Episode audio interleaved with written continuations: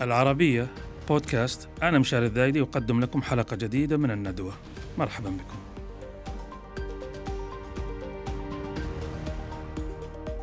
ندوة اليوم تتشح بالأخضر تعتمر الأبيض.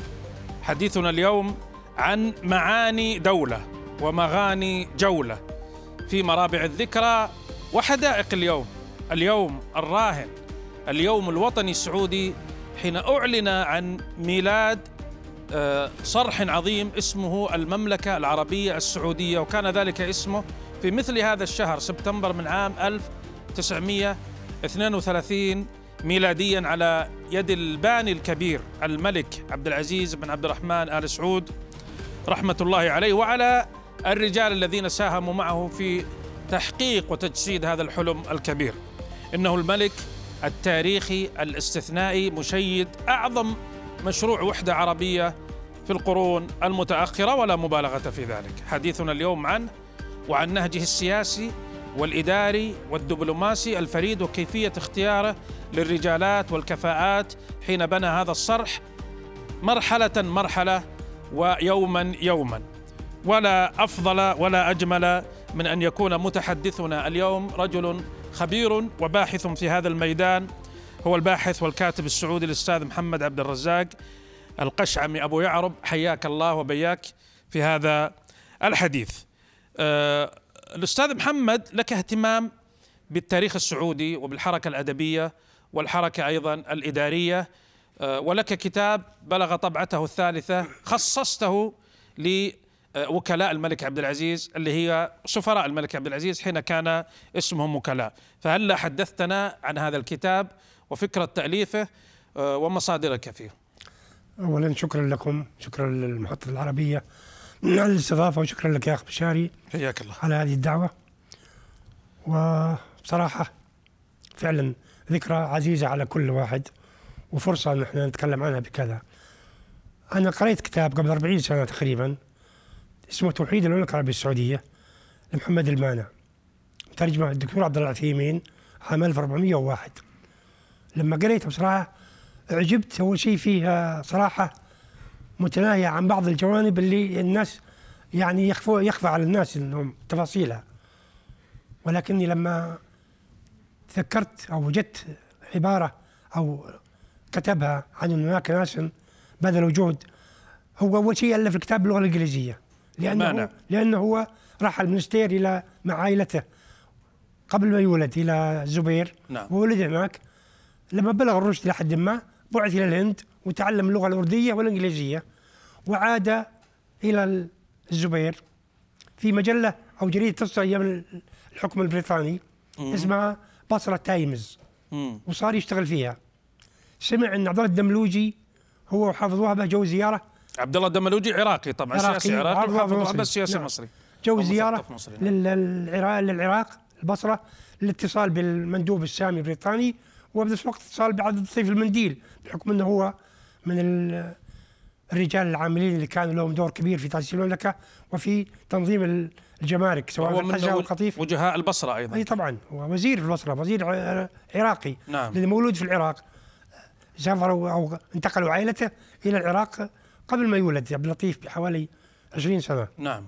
فهي هذا لما رجع محمد المانع لل- للبصرة وصار محرر وراح يقابل الدملوجي وحافظ وهبه لقوا لغته كويسة الإنجليزية قالوا أنت من وين؟ قال من ستير قالوا سعودي؟ قال إيه؟ قال طيب ليش ما تشتغل في الديوان الملكي؟ إحنا بحاجه إلى مثلك مم. يقول لك كتب خطاب وأرسله معهم وفوجئ إنه بعد ثلاثة أسابيع بالضبط 20 يوم جاء خبر التحق بعملك بعد ما دخل العزيز الحجاز بحوالي أيام وليس أشهر مم. فجاء طبعا تعرف الإجراءات. الانتقال من بلد إلى بلد والمواصلات وكذا أخذت عدة أشهر حتى وصل إلى مكة. وإذا قد استقر الحال والملك عبد العزيز محاصر جدة في الرغامة مع كذا ما بعد توحدت الحجاز. وبدأ استلم عملة من أول 1944 مترجما أو مستشارا؟ هجرية. يعني تقريبا لا أقصد هو 24. المانع عمل مترجما عند الملك عبد العزيز. مست- مستشار يعني نعم. وبقي سبع سنوات. نعم. قالوا له زملائه اللي بالترجمه وفي المستشارين الملك؟ أنت لغتك آه، الإنجليزية كويسة اللي يجون من أوروبا كصحفيين أو مستشرقين أو كذا يكتبون كلام عن المملكة مو دقيق ما عندهم خبرة ما عندهم مم. أنت بقيت الآن أكثر من سبع سنوات في المملكة وعارف إن الملك عبد العزيز وعارف إن المعارك اللي قادها وعارف إن الأشياء اللي تحققت خلاله فكتابتك أنت عنه بيكون أفضل من كتابة ناس اللي يجون مؤقتين ومعلوماتهم قد تكون خاطئة وقد يكون مبالغ فيها وقد تكون ناقصة. خاصة أنه مرافق الملك عبد العزيز. فالف الكتاب هذا ورافع هذا. الكتاب. نعم. ألف الكتاب هذا اللي هو تاريخ توحيد المملكه العربيه السعودية. نعم.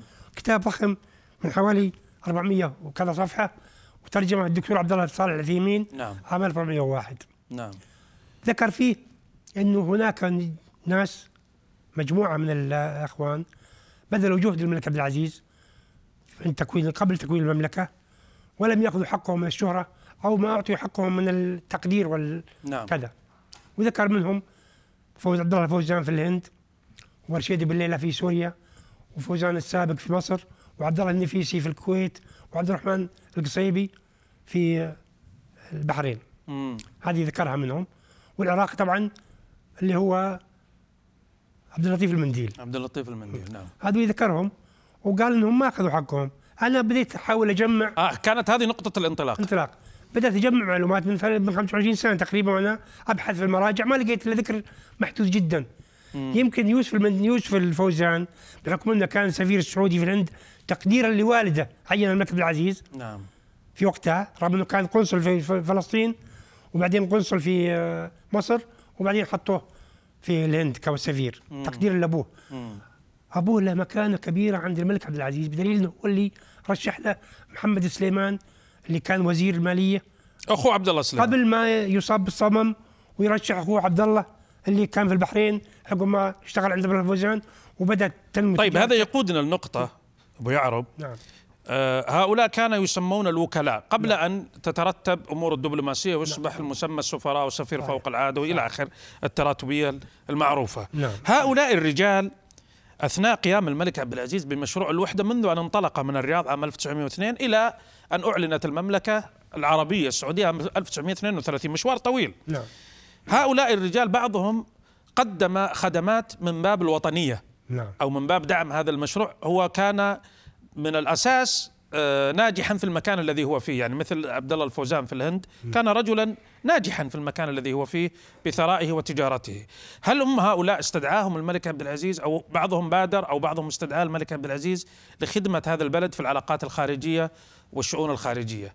يعني ما الذي لاحظته؟ ما الذي اكتشفته؟ هم قريبين من الملك عبد العزيز طبعا. مم. لأنه كلهم عيد الرواف وأخوه يا ولد عمه ياسين الرواف. نعم. تولوا قبل ما يجي رشيد بالليلة. نعم. ولهذا علاقتهم كعقيلات يروحون يرجعون ويقابلون الملك سواء في القصيم عقب ما ضم القصيم إلى نعم. آه، إلى سلطنة نجد أو قبلها. نعم. كانوا على علاقة معه. صحيح. عبد الله الفوزان حل محل أبوه محمد الفوزان لأنه كان هناك آه، أبوه كبر في السن. نعم. وأصبح يعني آه، خلاه يرتاح في عنيزة.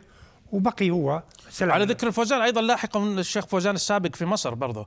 أصبح فوزان- وكيل الملك عبد العزيز في مصر. فوزان السابق دوسري. نعم. كلهم حتى حتى نعم. هذا عبد الله الفوزان نعم. أصلهم جو من ولد دواسر إلى ثادق ومن ثادق راحوا العنيزه نعم. قبل 200 لا لا أقصد. خدموا الملك عبد العزيز وهم قائمين على شؤون تجارتهم أو شؤون آه، إي طبعا يعني يعني لم يعينوا بهذا الأمر. لا، لا. يعني هم الملك عبد العزيز بثاقب بصره نعم. بحث عن رجالات النجد أو السعوديين الموجودين في الخارج و هو يختار الناس اللي لهم أول شيء لهم خبرة وثقة وأمانة نعم. وصدق عند الآخرين. نعم.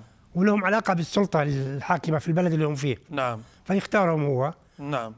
وهم يفخرون إنهم يكونوا ماذا. كان مسمى الدولة في ذلك الوقت؟ ما آه، سلطنة؟ سلطنة نجد و سلطنة نجد. أي يعني وتوابعها. وملاقاتها وكذا أي في هذه المرحلة اختار هؤلاء الرجال وتوخى فيهم.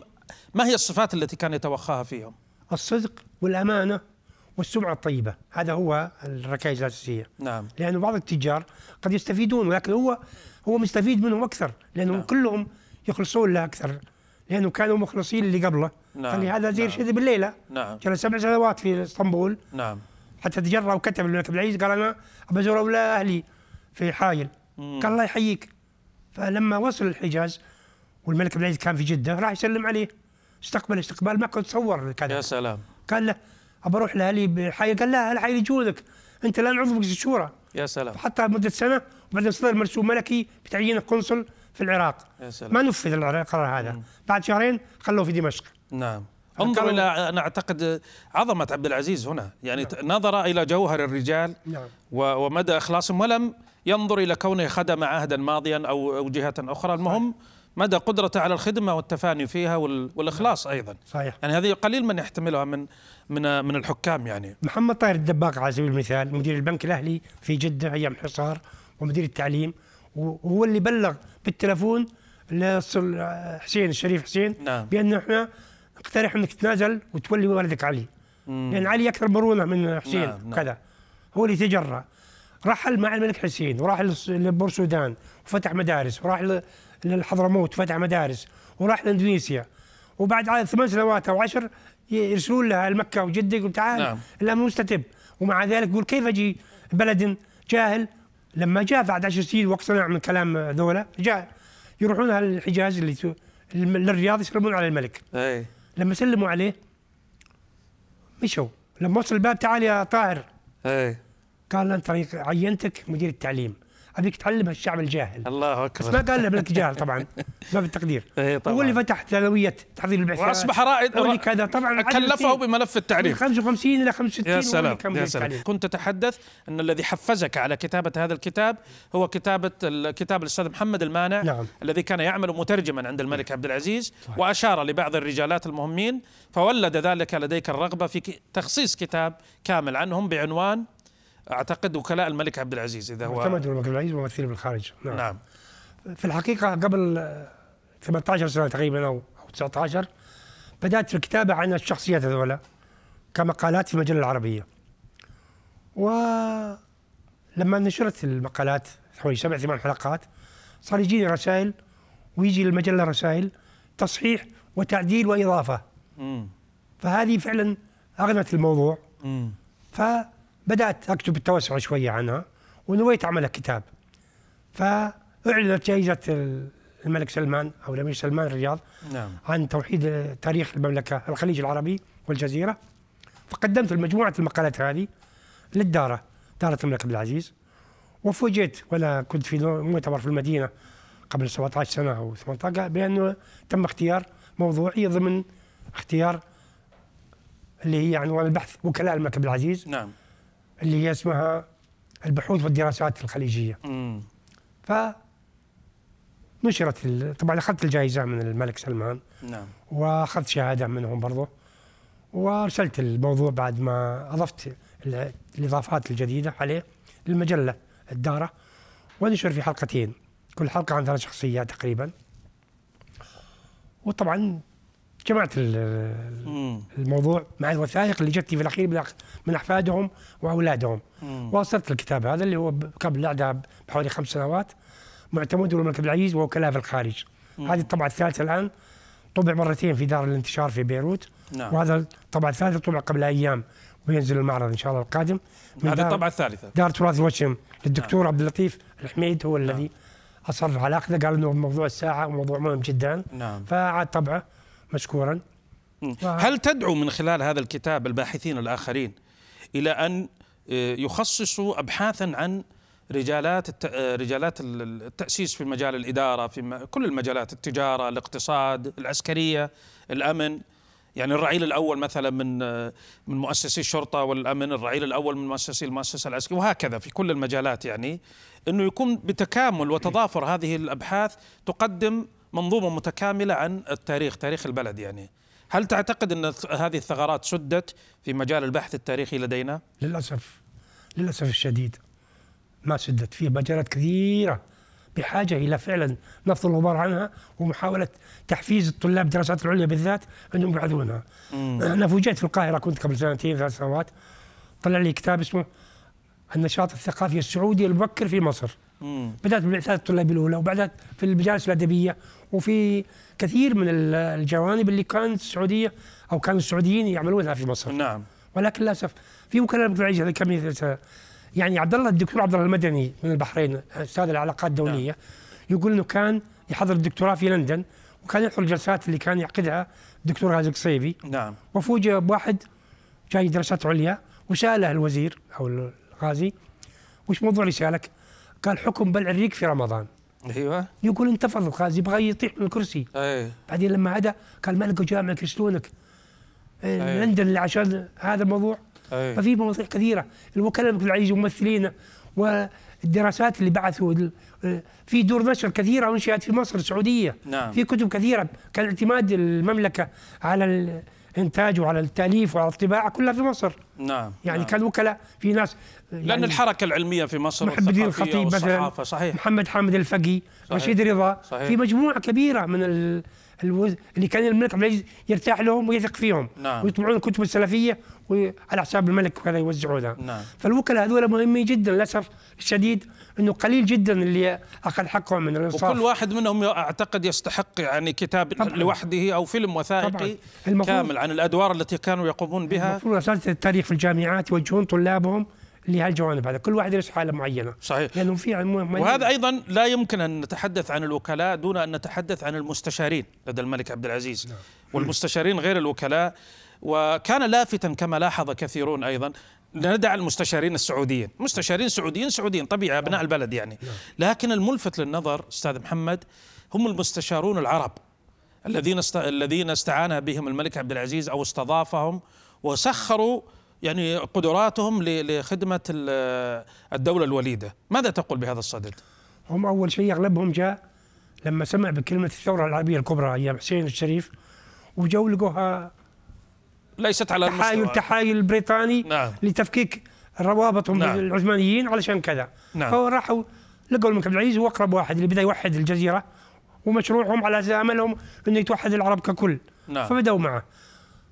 من الزركلي من آه، كثير من الناس اللي حافظ وهبه آه خ- من من يوسف ياسين. من مصر يوسف ياسين من سوريا. آه، رش- رشدي ملحس من نعم. آه فلسطين. نعم. دمالوج اللي تفضلت العراقي، من نعم. العراق. يعني جنسيات غريبة خالد يعني. القرقني من من ليبيا. ليبيا نعم. نعم واجد اللي يكاد يكون حول الملك عبد العزيز. لا ومذاهب مختلفة. نعم. كل واحد له مذهب معين. نعم, نعم. يكاد نعم تفضل. سكنوا في بي في حارة في الرياض يسمونه حارة الأجناب. نعم. لأن على الأقل التدخين والتدخين كان محرم إيه إيه والراديو محرم ومع ذلك إيه. خلوت على الاجناب مرفوع عنهم القلم ذولا ما يلامون.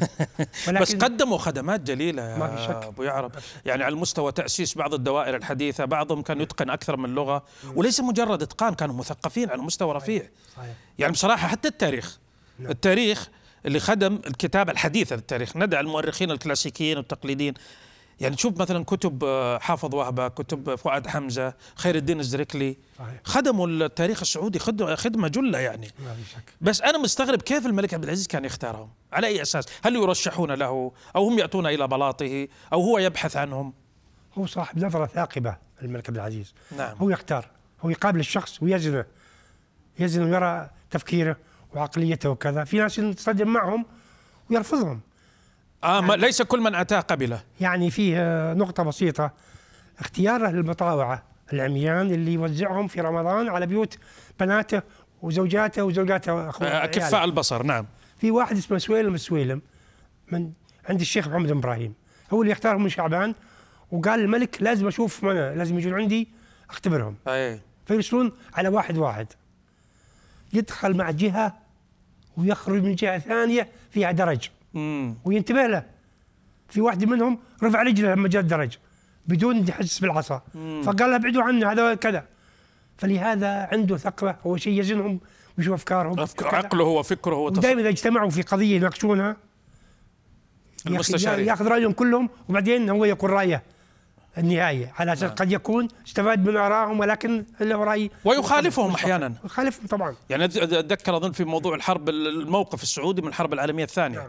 بعضهم كان يميل إلى جانب المحور وهتلر ومع ذلك خالفهم عبد قبل. ضم حايل بسنتين اتجه الملك عبد العزيز أو السلطان عبد العزيز إلى حايل كان فيلبي جاي من بريطانيا من العراق علشان يشوف الوضع كيف مم.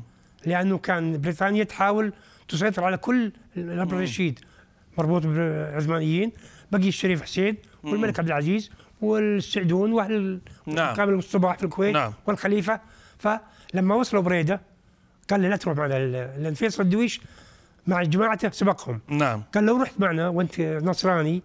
يبي يعتبرونك الاخوان إيه. اي يعتبرون الجهاد سقط يعني خاصة نعم، ما له نعم. مصدر فيها. ما كان أسلم وقتها هو. ما كان أسلم طبعا إيه، بعد إيه. تسع سنين. إيه إيه, أسلم إيه. عام 49 بعد واحد المملكة وكذا أيوه. لا لا. يعني كان يخدم الملك عبد لما أخذ العزيز. وكالات السيارات وكالة ال- كذا الكفرات وكاله هذه كمان تدل على. سعه سعة أفق عبد اي العزيز طبعا يعني لأنه هو كان محب للسعودية ومتعاطف معها عكس لورنس مع الأشراف إيه. ومع ذلك عبد العزيز ترك له هذا الهامش يعني من. فهو مسيحي ومحمد أسد يهودي نعم و نعم. ما شو اسمه والله الحقيقة الصراحة يا أبو يعرب أن هذا الموضوع أعتقد أنه شيق جدا ويحتاج إلى توسع أكثر. أنا بالمناسبة أظن عيد الرواف هو آه، يكون لأني هالأيام كنت أقرأ بسيرة خليل الرواف؟ يكون أخو أخو ياسين وفعلا خدمه الملك عبد العزيز خدمة جلة في في الخارج وأنا أدعوك بصراحة من هذا المكان إلى المزيد من الأبحاث لأننا فعلا في عطش وتعطش شديد في هذا الأمر.